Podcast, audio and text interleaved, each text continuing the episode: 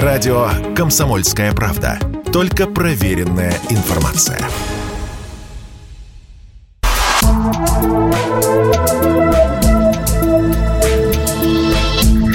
Просто космос. Всем привет! Здесь «Просто космос» и я, Баченина М. Традиционно раз в месяц я развлекаю вас солянкой космических занимательных фактов. Итак, поехали. На расстоянии около 20 световых лет от Земли находится звезда BPM 37093, она же Люси, после песни «Битлз» «Люси в небе с бриллиантами».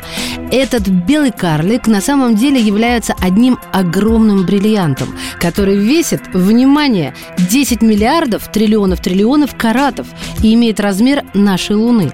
Ну, ювелиры бы ее оценивали в 10 дециллионов карат. Самая большая звезда в нашей известной Вселенной расположена в созвездии Лебедя. По некоторым подсчетам, яркость этой звезды под названием Денеба эквивалентна свечению от 60 до 250 тысяч наших солнц, что не может не поражать воображение. За сутки эта звезда излучает больше света, чем наше Солнце за 140 лет. А все потому, что звезда Денеб относится к классу голубых сверхгигантов, чьи интенсивные внутренние термоядерные реакции настолько сложны, быстры и мощны, что заставляют эту звезду буквально пылать синим пламенем, способным озарить пределы далеких галактик. Денеб – это достаточно крупная звезда, масса ее равна от 15 до 16 Солнц. Вы когда-нибудь задавались вопросом, сколько галактик в нашей Вселенной? Ученые считают, что их число составляет от 500 миллиардов до 2 триллионов. Интересно, что Млечный Путь представляет собой обычную, можно сказать, классическую систему.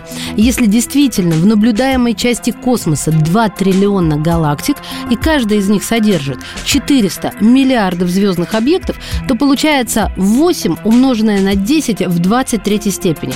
В общем, триллионы миллиардов и 1000 звезд. В 1992 году, спустя более чем 350 лет после открытия Галилея, Католическая церковь, наконец, опубликовала заявление через папу Иоанна Павла II, признающее, что Земля действительно движется вокруг Солнца, и извиняющееся за свое обращение с Галилеем, тем самым оправдывая итальянского астронома, которого она преследовала при жизни и избегала в течение стольких веков.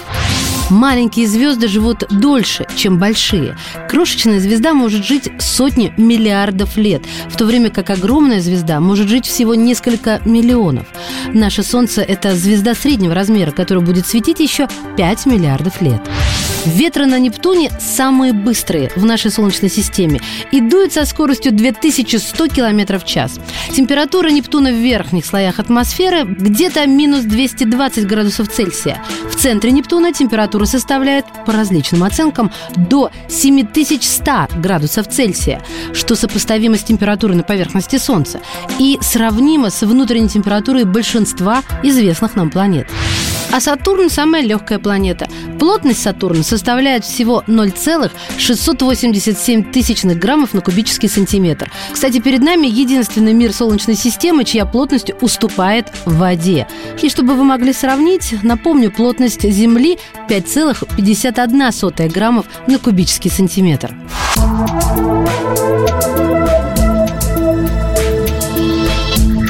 Просто космос.